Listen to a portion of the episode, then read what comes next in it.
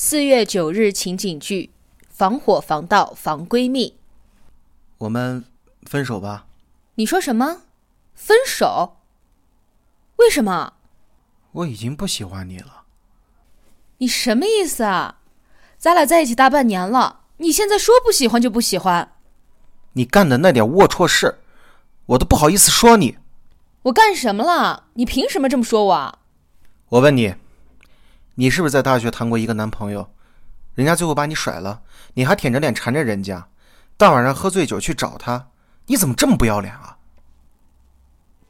这些事儿你怎么会知道？你的好闺蜜告诉我的。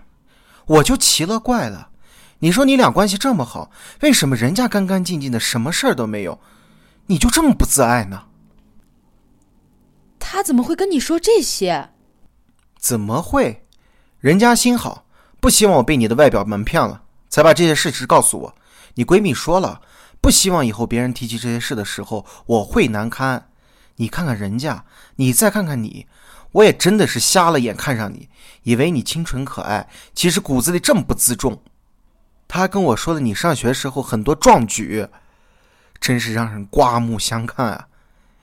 你以后别再找我了。桃子，谁在年轻的时候没有干过点幼稚的事情呢？可是我真的没有想到，有一天我的这些不堪回首的记忆，居然是从我闺蜜口中说出的。她作为我最好的朋友，不想着维护我，居然到处给别人乱说，来诋毁我的形象。我那么信任她，她居然这样伤害我，我真的是有点接受不了。事后我找过她，她还说她是为了我好，说恋人之间就应该坦诚相待。我现在真的不知道该怎么面对她了，你说我该怎么办呢？